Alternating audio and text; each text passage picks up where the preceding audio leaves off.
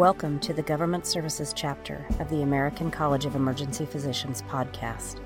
GSACEP represents emergency physicians who work in the federal government, including active duty military, National Guard, and military reserves, as well as the Veterans Administration, Indian Health Service, and other federal agencies. Our mission is advancing emergency care for America's heroes. In this podcast, we bring you lectures and conversations with leaders in federal emergency medicine to help you better care for your patients and lead your departments. The views expressed on this podcast are personal views and do not represent the views of the Department of Defense, any branch of the military, or the federal government, and they do not constitute endorsement of any product by any of these entities.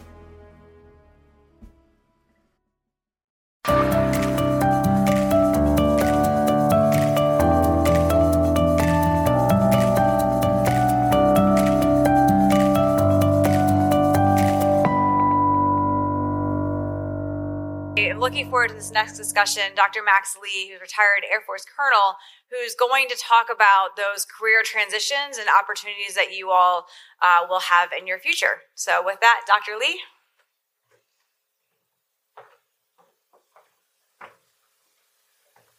Okay. Well, as uh, Dr. Tilley has announced, uh, I'll be here to hopefully entertain and uh, provide some of my perspectives uh, during my time. And as I'm continuing to learn from my experience as a relatively recently retired uh, member, but there's more to the story. So you'll see that it gets convoluted and a little bit weird, but that's okay. That's uh, emergency medicine. Uh, so I, I, don't know, and I won't even try to uh, match the quality and the and you know the genuine genuine emotion and caring that we saw with the various other panels before uh, I have. So the only thing I can do is to try to entertain you. So uh, here we go as a, uh, a dressed monkey of sorts. All right. All right. I have no financial disclosures to make. Uh, the information presented are those of my own, and uh, they're from my own experiences and opinions. And by no means am I an expert uh, but uh, rather a continuously learning student and, uh, and of the presented topics. Um, so, with that, um, a mentor of mine told me medicine is staged theater for ugly people. So, the only thing that I'm eminently qualified for is maybe presenting. From my from my lack of looks, so um, I'll ask the audience: um, Do we have any students, medical students, uh, undergrads who are interested in uh, in emergency medicine and, and or the military in our audience today? Raise your hand, please. All right. So uh, please help them understand what they're getting into and to interface with them because um, some of the leaders at GSACEP were the ones who brought me into emergency medicine and 20 some odd years later here I am, here I am talking so uh, please uh, I would appreciate if you can extend an opportunity. Uh, Army folks, who do you have either previous experience in the Army or currently in the Army? Raise your hand, please. Okay, so we got a little cluster here. Uh, Navy. All right, excellent. Air Force. Okay, so we got a kind of the wings of the Air Force, the Central Corps, and, and the Navy side. Excellent. Um, do we have any uh, uh, folks who are either retired or in the reserve or guard currently? Yeah, great. So we have a great swath of experience and a range of uh, time in the military and in emergency medicine. So uh, please take advantage of our opportunities here. Yes, thank you very much. So my background is not going to be the same as yours, and as you can see from some of these uniforms, uh, it's dated, and uh, you'll see like, uh, why is this guy wearing an army uniform? Well, you know, why is he wearing a Kevlar vest inside an aircraft? Um, so it's to say my experience will not necessarily necessarily be the same as yours. However, um, I in that in that journey, I had an opportunity to get to meet and work with just tremendous people. And if I can help in any way to help you understand some of the opportunities that are available or connect you with somebody with more knowledge in that field than I have, uh, that is what I see as my role uh, moving forward. So, just a brief background I started my military life as an Air Force Academy cadet, went to USUHS, then went to the EM residency at Wright Patterson, Uh, then taught at SAUSHEC in San Antonio emergency program uh, for four years, and then uh, went to my operational and command tours. Uh, some people say I dropped off the face of the earth, and if there is one regret, I wish I wouldn't have used that time uh, in the other side of the operational world as an excuse to not stay connected. All right, so that's kind of one life lesson I'd like to pass along. Second, uh, then I then I needed to understand what I wanted to do when I grew up, and uh, the field of healthcare, uh, the business of medicine, and a lot of things were changing. So I got lucky enough to uh, go to an MPH and completed at Ann Arbor, Michigan. Then completed a, a Air Force aerospace medicine residency to understand some of the public health implications of what we're doing and to lead populations to better health rather than just individual or small uh, group of people, whatever, 20 people in the emergency department. But how can we uh, translate that into uh, better care throughout the system? Uh, then I went to command at uh, RAF Lakenheath, uh, speaking, you know, going to almost a different even though they say the same things, the words are different. Like uh, uh, napkins are completely different than what we think of napkins. They think of as diapers. So it was a challenge in learning some of the uh, you know, English, uh, as they say. And then I finished my time in the active duty Air Force as a the chief of aerospace medicine at AFSOC headquarters. I currently am the aerospace medicine consultant at the United States Air Force School of Aerospace Medicine, where I do a lot of policy work related to uh, aviation waivers, uh, and policies regarding who who and what medical conditions are safe to fly and maybe not safe to fly. Uh, and then I also have time carved out to practice emergency medicine. So I have an amazing, amazing opportunity to translate some of my practical and uh, clinical work. To, excuse me to uh, to policy uh, that affects our warfighters. And uh, to Admiral's point, I know we don't necessarily talk about lethality but really, what we are here to do, whether we are a corpsman or a medic or emergency physician or a nurse, all of that really is to provide confidence in our leadership to execute mission, right? That's really the bottom line, in my opinion.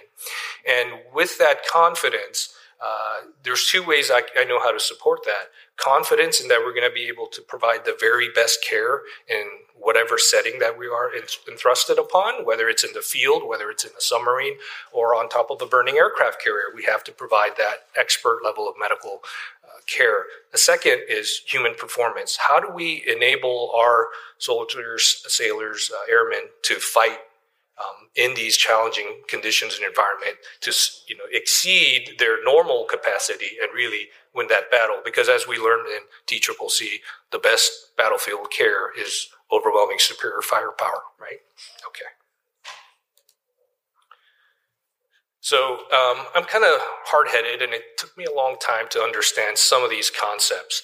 And uh, I'm very good at binary thinking, yes, no, black and white, uh, but that doesn't really translate in real world, and sometimes it doesn't translate in medicine as well. So let me highlight some of the examples.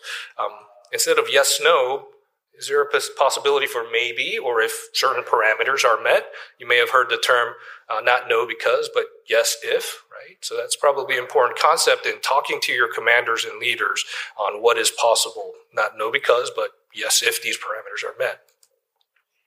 What about admit or discharge, right? Sometimes this is a clinical one. But how about different aspects of how we practice medicine? Um, it could be close follow up, or maybe there's home care available. Uh, maybe they go home with a PICC line, or uh, they have ED follow up. How crazy is that? Hey, I'm going to be on the shift next day. Come on back and I'll check out your wound to see, you know, if we need to do anything different or pack it or uh, get more advanced care. Um, observation stays, right? Um, there's 24 hour OBS units, and some advanced EDs have smaller, shorter stays that uh, somebody, let's say a kiddo with croup in the middle of the night, can stay till the morning and see how they do. Uh, so, and then there are either other step down care facilities available instead of being a full inpatient for months on end. There might be a step down care available. So, I think how we practice medicine can be applied to a lot of aspects uh, in not only our clinical practice but in daily life. Uh, other common discussion is is it medical or surgical? But well, why not both, right? There's interventional radiology, who is not either medical or surgical, but can certainly help. Uh, stage procedures. Why try to stop the bleeding in the liver and then because the patient is on the uh, OR table for so long uh, that uh, you know they expire, right? Maybe we stage the procedure. Uh, how about neoadjuvant therapy? Can we hack out the whole cancer? Well, maybe we shrink it down with medications or radiation and then go after the cancer surgically.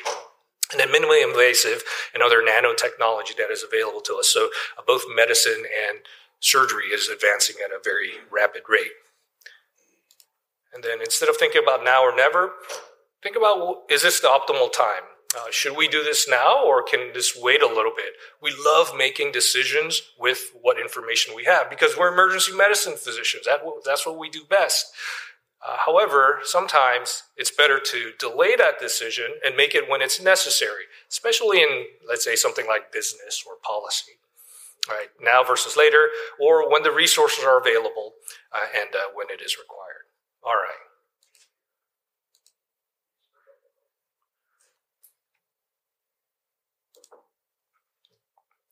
So, how do we prioritize and think about what is important to us?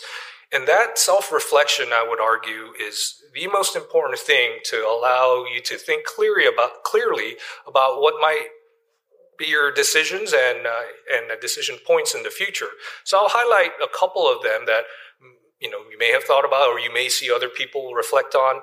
Uh, but uh, first is kind of like popularity, right? You know that little burst of dopamine you get when somebody hits a like button uh, or uh, you get a positive feedback you know that's that's something that's real.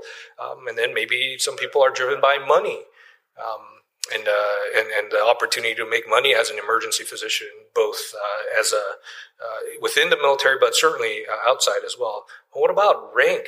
Um, how do you put you know a dollar cost to the rank? Now there's certainly a dollar figure that you get from what, whatever your service uh, years of service and what rank you are, but there are other intangibles than just money uh, from the rank. Uh, what about power?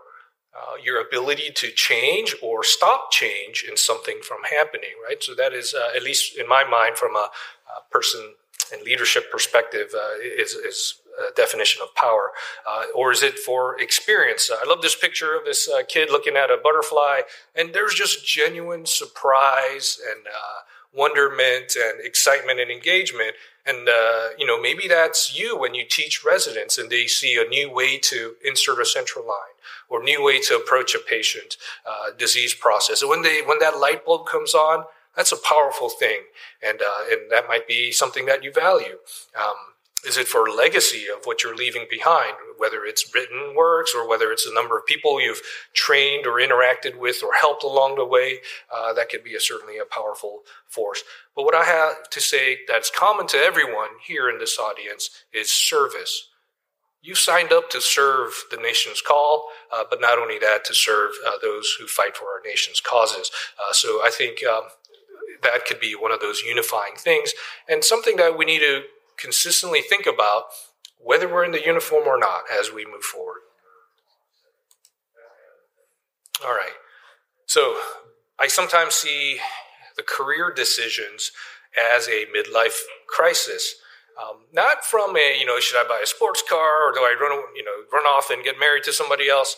Uh, not in that sense, but in a sense that some doors open and certain doors close there were opportunities to maybe for me to stay more operational or utilize some of my aerospace medicine training to go to the astronaut corps or other things. But those open and close certain opportunities and avenues. Uh, so you have to really carefully think through that those decision points, and it's stressful. But it's okay. It's stressful, and I feel that this is you stress because this really is a first world problem, isn't it? You're having an opportunity to do amazing things and affect people's lives and uh, doing it in a positive uh, altruistic, hopefully, and, and a socially acceptable way. So, although it is a, a challenging and sometimes stressful situation, um, take advantage of it because with each openings, there might be closings, and with e- each door's closing, there might be new opportunities that open. It may lead you down to a new path, and sometimes it could be a very circuitous route. Maybe you, you do an operational tour and then you come back to teaching and then teach your residents the value of understanding how to deal with the line and the leadership. Maybe you uh, do an MBA after, uh, you know, or an online MBA, and you, utilize those skills to affect the healthcare system to help out the very people uh, who you're uh, serving. So th- these are uh, some challenges, and then there are pitfalls. Right? If you are not clear on what you have thought through and what are your values and orient your life goals and future with those values, uh, I would posit that there will be future challenges and second guessing uh, that comes about and cause more stress. So um, that self reflection, I think, is critical piece uh, of understanding where you might want to go. Okay, so how do you find your passion? And these are some of the questions that I pondered and looked and none of these are new ideas under the sun i'm sure you've seen this at you know the 12 o'clock Saturday infomercials. So I'm not saying anything new here, but the, these are kind of important questions that I felt uh, helpful in making my decisions. uh, one is what am I good at or what can I excel at? Right. So I might want to play professional basketball, but I know I'm not going to excel in that field. I haven't had the training. I probably don't have the size and speed uh, to do that. So, okay. Uh, but are there things that I am uniquely able to do because of my uh, talents and experiences. All right, so next is Am I on the path towards eudaimonia? So this was uh, taken from a speech that uh, JFK uh, delivered in the 60s. And um, the, the meaning of eudaimonia, it really is probably best translated to um, human flowering, right? Human flourishing and your ability to really understand and reach your full maximal potential. So is what I'm pursuing or about to pursue in the next five to 10 years what will bring me eudaimonia? And to the Greeks, that was the true definition of happiness, your pursuit of happiness, knowing that you're on the path to really um, fully realizing your capabilities. And eudaimonia, I think, is a wonderful word uh, to illustrate that. And then third, do I have to do this or do I want to do this?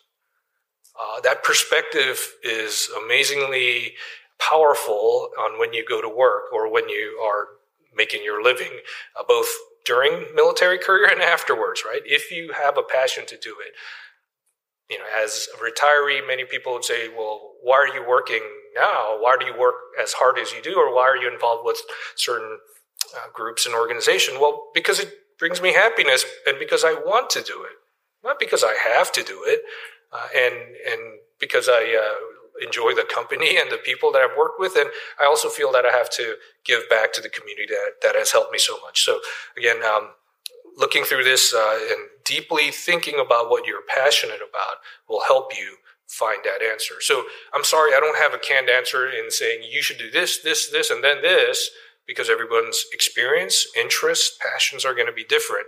But um, what I'm trying to lay out is a general principle and general idea where I've, I've found uh, most useful in making my journey, but also as I discussed openly with other people on how I made that decision. Okay, so as that time came near and nearer and nearer, um, retirement, how do I make that retirement decision? Um, and for some of our medical students and someone, some some of our folks starting off early in their career, this might be a long ways off idea. You're like, oh, am I ever going to see till retirement? And quite honestly, I thought very similarly at that time. Uh, but uh, as time came closer, some of these uh, discussions and uh, thought processes uh, were clarified, and I was able to kind of put it down into uh, these three ideas, and then I'll give you my cynical one because you know I, I, told you at the start I can't compete with other folks here. I have to make it a little humorous. All right, so um, about five years before the end of my active duty time, uh, I started thinking about um, what are my values and are they aligned with the values of my organization.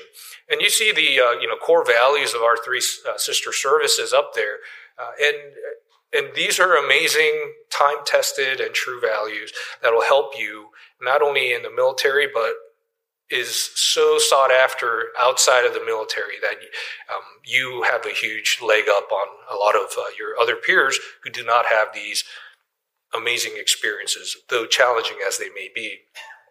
Next is, am I developing and working towards a goal, right? Am I in that pursuit of eudaimonia? Uh, and uh, or am I just checking the calendar on the shifts works that I've done, or uh, or you know just going through the motions? Well, you have to find joy in what you do. Uh, so kind of think deeply in uh, about what is it that you're working towards. And then lastly, uh, am I holding others or my organization back? Right? I mean, I, I can't speak for anyone else but myself, but if there are other capable subordinates who should be taking on your roles, it's part of your job as a leader to uh, help develop them and get them ready for that next role. Uh, so that was you know, one of the things that I looked at. Now, uh, I had a chance to discuss this with one of my close colleagues, and he says, You know what? I think this could be all termed down into what we call don't be an appendix colonel. Anyone heard of that term before? Okay, so don't be an appendix colonel. So let's think about the anatomy of the appendix, right? One, it had a purpose, but now we don't know what it really is about. Hmm. All right. Second, if it's removed, there's no significant harm to the person or the organization. Okay? and then third, when it's noticed, it's usually a problem because it's usually full of stuff. All right, so don't be an appendix colonel.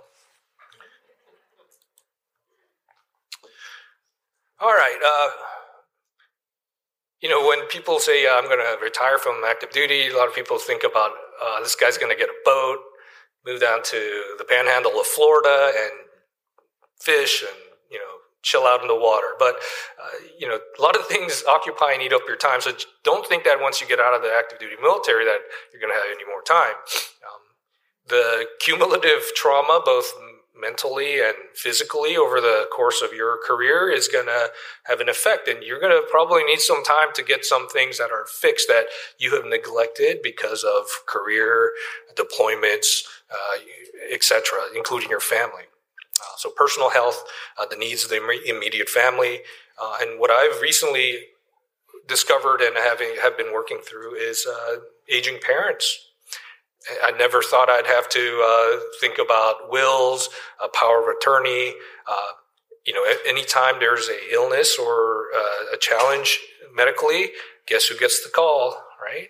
And it's even to extended, of course, out to cousins, sometimes friends. Uh, so it's it's a true.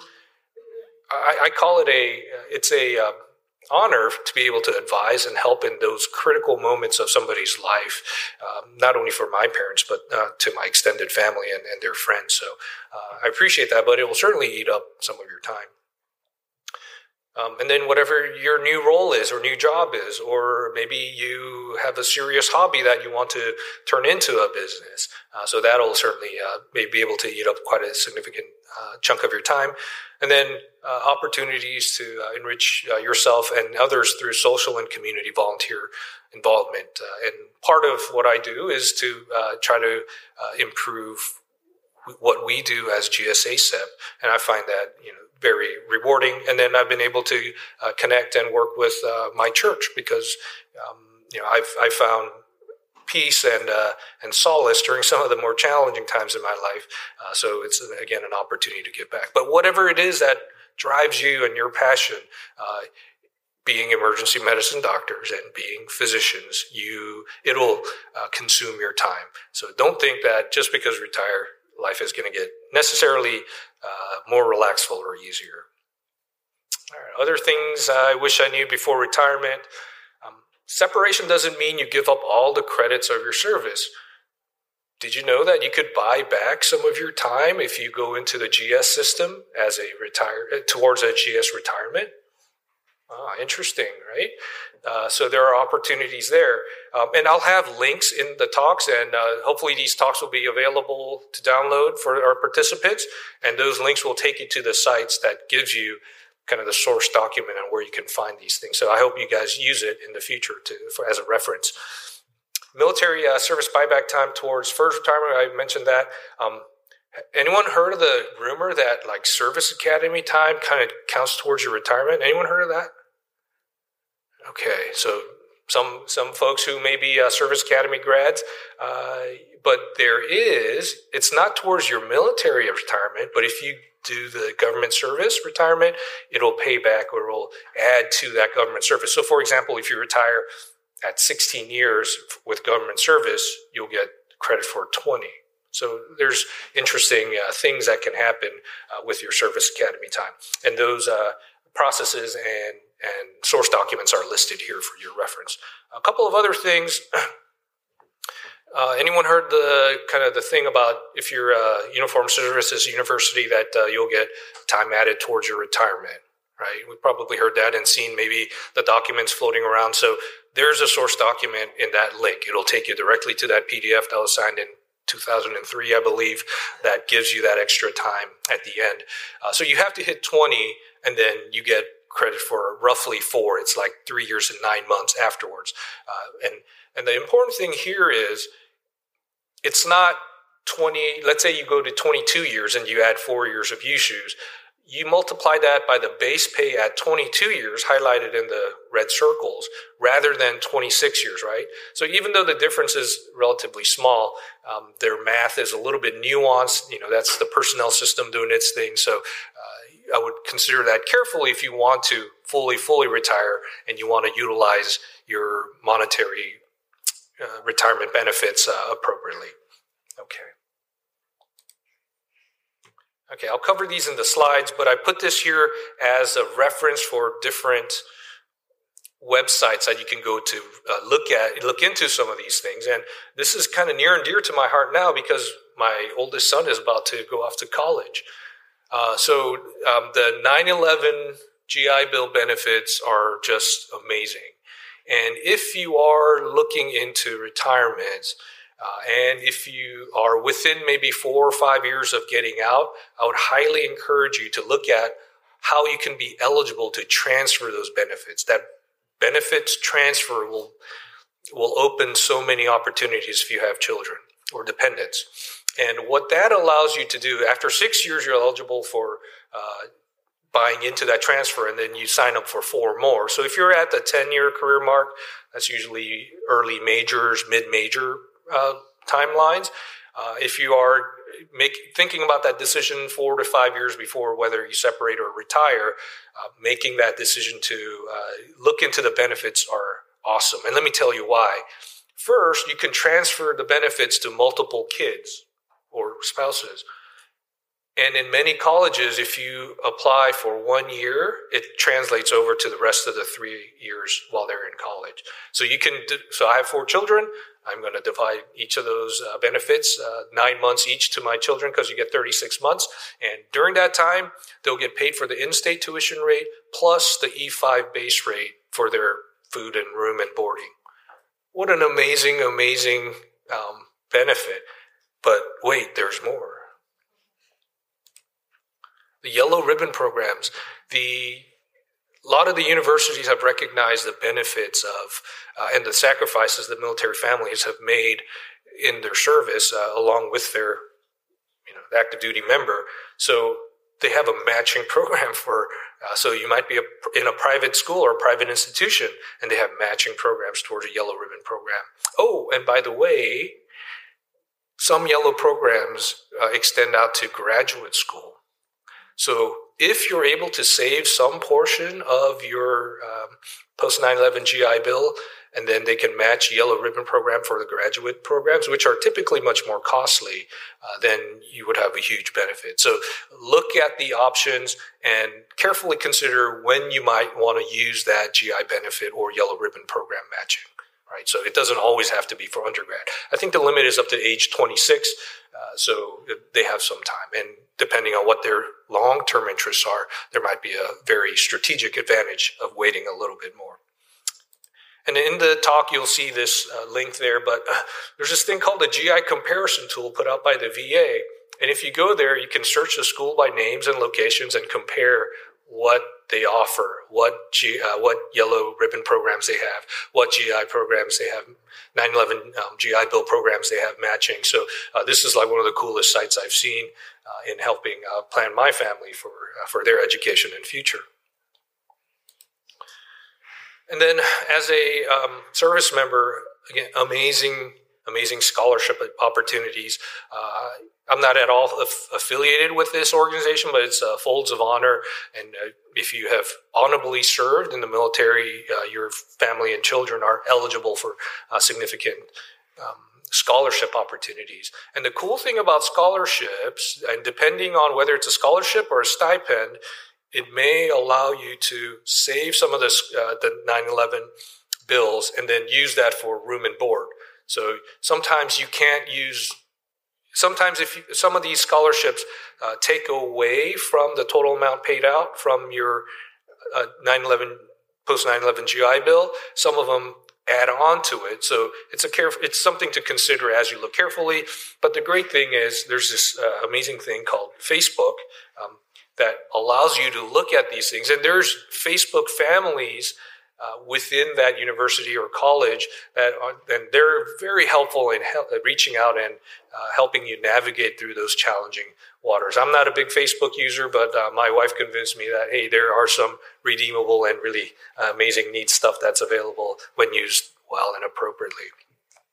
Okay, maybe you guys are interested in interested in opening a business, or maybe you're interested in uh, developing a new device that's going to not only be able to help pediatric patients, but OB patients and, you know, various other, you know, sized uh, folks. And you're like, hey, I have this idea and I'm going to start this. There are veterans assistance programs to help you get started on these business ideas.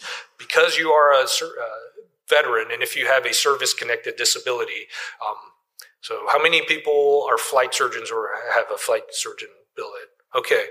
Did you know that as a flight surgeon, um, because you're exposed to loud aircraft noises, uh, you're going to have some hearing loss? Now, whether that's just through normal aging or through exposure to loud aircraft, hard to say, uh, but that's a service related disability.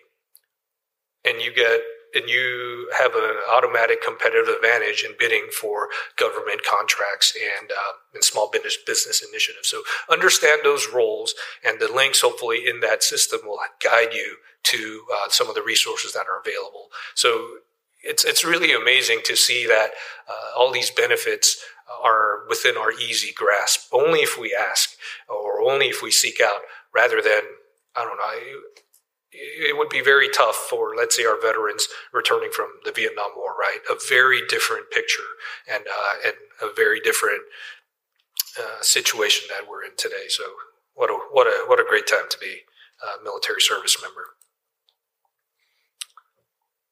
Okay, my chair, uh, Dr. Glenn Hamilton at Wright Wright Patterson or Wright State program uh, said during residency, uh, he said, you know, you get three things in the job. One is job satisfaction, second is pay, and, and third is how great the location is. Just pick two out of the three because you're not going to get all three of them.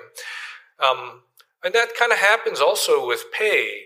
So your gross earnings may increase as a civilian, whether you're GS civilian or contractor or even if you're out in the community working in, in the emergency department it'll your gross pay will definitely go up but i think most of us have found out that uh, florida california and texas provide the best tax shelter for while we're serving active duty right a lot of that goes away. So uh, sometimes there's state taxes or city taxes and such that uh, take away from your overall take home or net pay.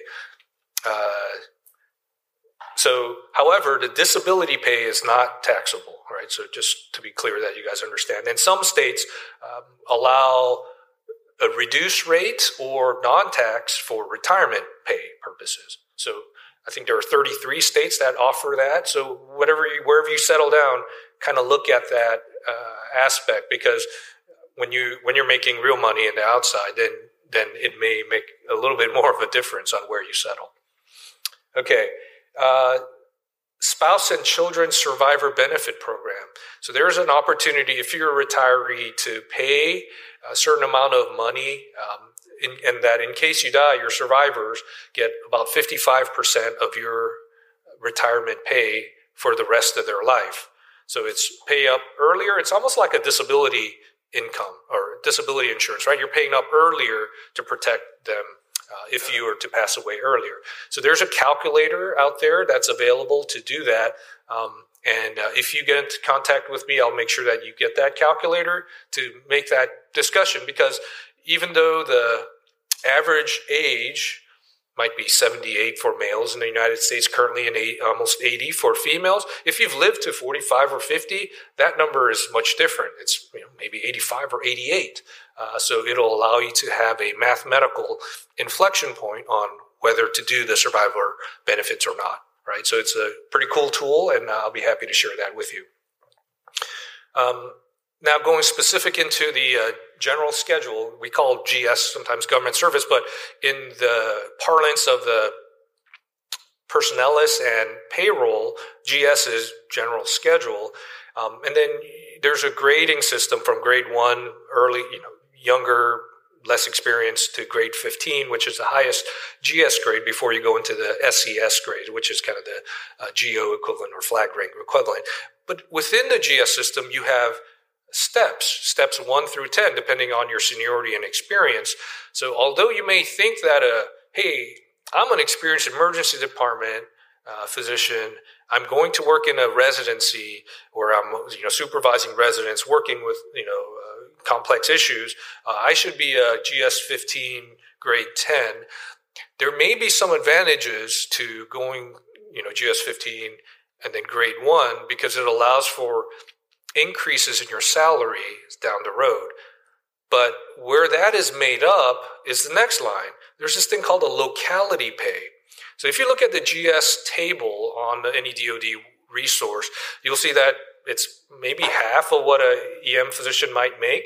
But if you look at the locality pay, it's different for each uh, geographic area and for the specialty. So they try to get you to market value in that area, right? So that locality pay is the real negotiation point, in my opinion, rather than what your step grade is in GS because it's going to go up. Uh, so understand understanding some of the areas where you can argue or not argue, but uh, discuss what the right uh, contra- or right GS position is will help you be that that much more employable with that uh, process and program. Uh, annual leave, this is negotiable as well. Who would have thought leave would be negotiable? But depending on number of years of service, if you've had 15 years of service in that career field that you're uh, working for, you're allotted eight hours of paid leave for annual leave per pay period, which is about two weeks, versus if you only have like, you know, if you don't have much experience at all, then you only get like four hours per that two weeks. So it's almost a double. So with your experience as a military physician, and especially if you're going to join on as an emergency physician, highlighting your experiences on that career field can help significantly in how much leave you accrue. Uh, sick leave is standard at four hours per pay period, which is amazing because you know now you have time and time allotted to take sick leave. And, and when used correctly, uh, I think it's a real boon. Because sometimes I don't, you know, if I have a kid who needs to go follow up for an appointment, then I might use only two hours, right? And you can take leave in smaller increments and you can do it almost by half day or sometimes even by the hour. Uh, so, you know, your 40 hours of leave uh, may be much longer than your traditional, you know, military leave of five days versus seven days, right? Because when you're on leave with the civilian system, you're not, you don't count the weekends, you know, because you're not expected on that time. Uh, the federal employee retirement system, again, with the military uh, retirement uh, and the federal employee retirement system, it's one of the few pension programs that are available anywhere in the United States, right? So uh, I think uh, this uh, is an amazing opportunity, and, and, there's a math and calculation that goes with it. And then, most of all, you know, if Congress votes for something uh, as a savings program, you know it's a pretty good deal. The TSP uh, is an amazing process, and you should, I think, as an active duty member, take full advantage of that. But especially as a retiree, or if you're going into the government service, because they'll match your TSP as well, up to five percent. So, uh, great resource. Okay.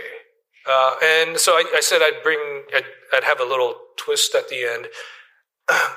Um, there, there is this thing called a uh, retired individual mobility or mobilization augmentee or retired IMA. So I'm currently going through a process to be a retiree who also serves as an IMA. Now, how does that work, right? So, um, one, you have to get through this indispensability clause. So somebody's going to really want you to be there because you have some experience and knowledge that they want from you. Um, usually, a flag officer has to kind of help sponsor that. And then, but during your career, um, you might you may get an opportunity to work with some people that uh, really want want you and, and want to uh, work with you even after your career is uh, done. Uh, retiree status, uh, you stay and you still get your retiree pay, but when you're activated, you get paid as the reservist. But the cool thing is that time when you're activated counts towards your added retirement time. So if you retire with 26, you work towards uh, maybe a 30 year retirement. But you also get to serve your country and be involved with uh, the mission. So um, those are some interesting opportunities. And if you have any questions, I'd love to uh, uh talk about it with you. All right, home stretcher. Um, so what are my three takeaways? Uh, first, uh, schedule time to self reflect, right? You can call it journaling, meditation, prayer, mindfulness, single tasking, whatever it is, take time and schedule time to self reflect. Um, know yourself and know your enemy, and then you need not fear the result of 100 battles. Um, Sun Tzu. Uh, we don't learn from experiences, we learn from reflecting on the experiences. John Dewey. And uh, if I had an hour to solve a problem, I'd spend 55 minutes thinking about the problem and five minutes thinking about solutions. Albert Einstein. I think uh, those are some wise words and uh, important as you set that vector on where you want to end up in the future. Second, plan to win the long game. We love rushing to decisions because we're emergency medicine. We got it. We have the abilities. We're going to do it, right? But life is maybe a little bit different in emergency medicine. Uh, so I think uh, transitioning and thinking about the long game is important. Um, and really, isn't this the definition of resiliency? Right, as we are all trying to get there and to make ourselves more resilient. Uh, so plan for the long term and the long game. Uh, life is a marathon, not a sprint. The winner of the marathon has the fastest average speed, not necessarily the fastest top speed. Okay. And uh, to win a quick victory at any cost, is that worth losing the ability to build a team of supporters in the future? Right? This is a team game. We can't do it alone.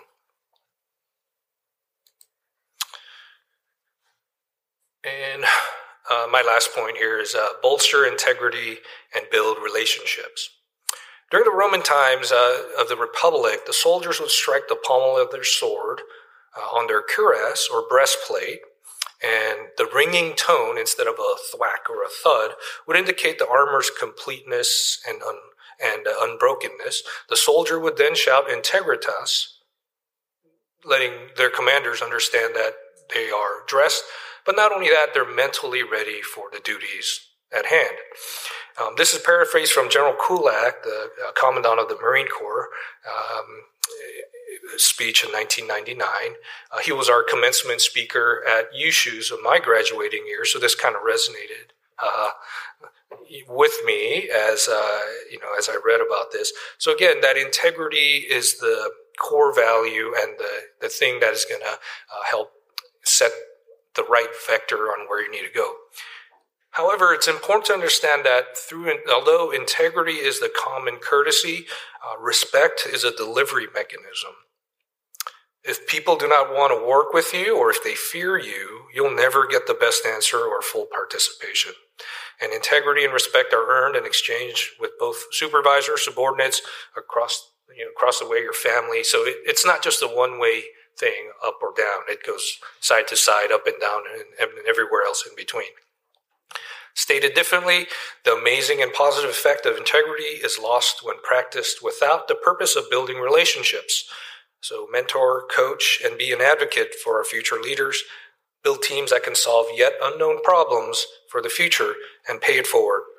And always, don't forget your family because they've been with you the whole time.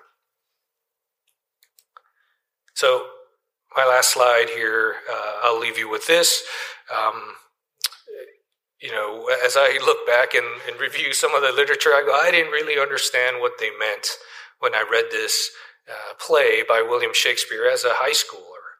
Uh, but as I uh, look back and think, I go, man, this guy had it right. He understood what was happening. And I'll just read you a small snippet. Uh, so if you concentrate on the soldier and the person with that powdered wig or the magistrate, I'll just read you the excerpt from there um, as he described the different stages of life. Then a soldier, full of strange oaths and bearded like the pard, I think he's talking about a leopard, um, jealous in honor, sudden and quick in quarrel, seeking, seeking the bubble reputation, even in the cannon's mouth. And then the justice, in fair round belly, with good capon lined, capon being a fat, fattened chicken, uh, with eye severe and beard of formal cut, full of wise saws in modern instances, and so he plays his part. Uh, so, with that, I just would like to say thank you for letting me play a small part in uh, your um, your time here at the GSACEP conference. Uh, I'm looking forward to having the conversations with you, learning from you, and uh, conveying any messages or uh, hopeful hints that I might have uh, to better connect you and have you ready for the future. I just want to thank my amazing family uh, and my wife, who we met at USUHS. Uh, she is kind of the, she is definitely the wind beneath my wings and sail as, as we go through our life journey together. And uh, the QR code will link you to the GSACEP, or I'm sorry, GSS uh, feedback form. And I would sincerely appreciate your feedback on on not only my talks but the other talks uh, because our goal is to improve uh, the delivery and the value that we bring to our organization. So with that i know i'm definitely out of time. I thank you for your uh, attention. And if there's any time for a question i'd be happy to answer any. Laura Two questions I am allowed.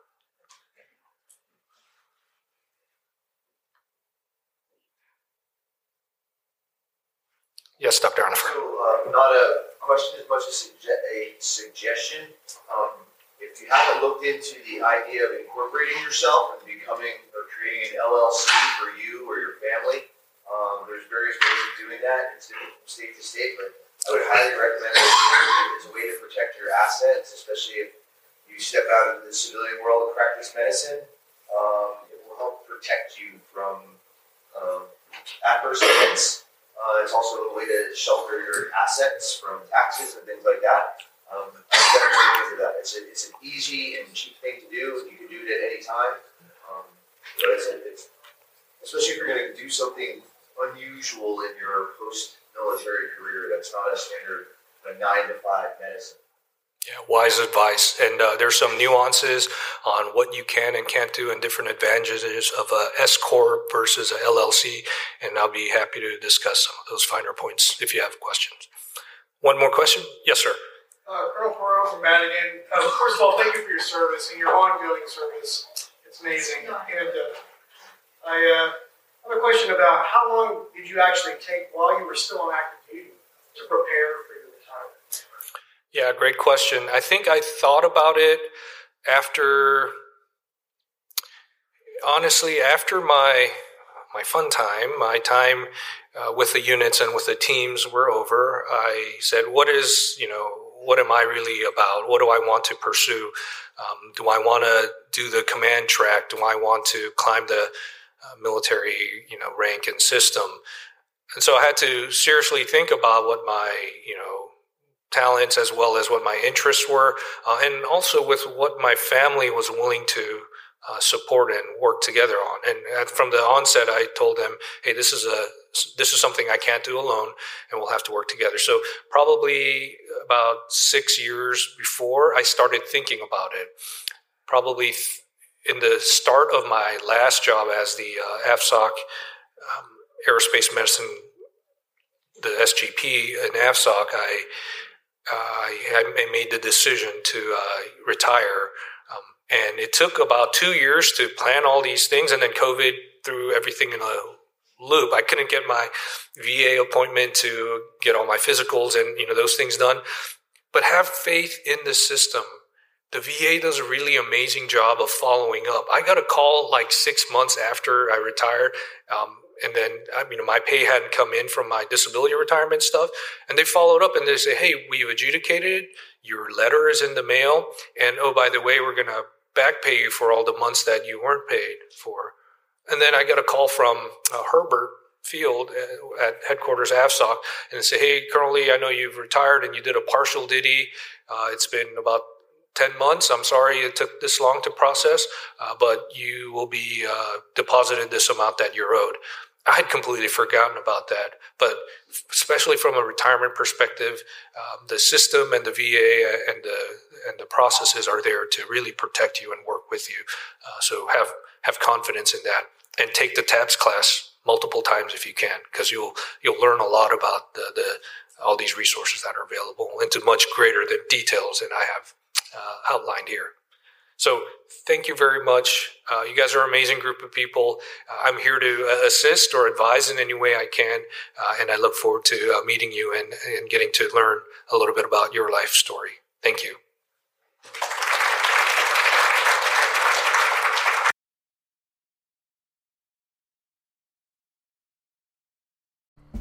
GSACEP is proud to be the premier continuing medical education source for military and federal emergency physicians. To purchase CME for the episode you just listened to, please click on the link in the show notes. The Government Services chapter of the American College of Emergency Physicians promotes quality emergency care and enhances the development of emergency physicians who serve our nation from training through retirement. Learn more about our chapter at www.gsacep.org.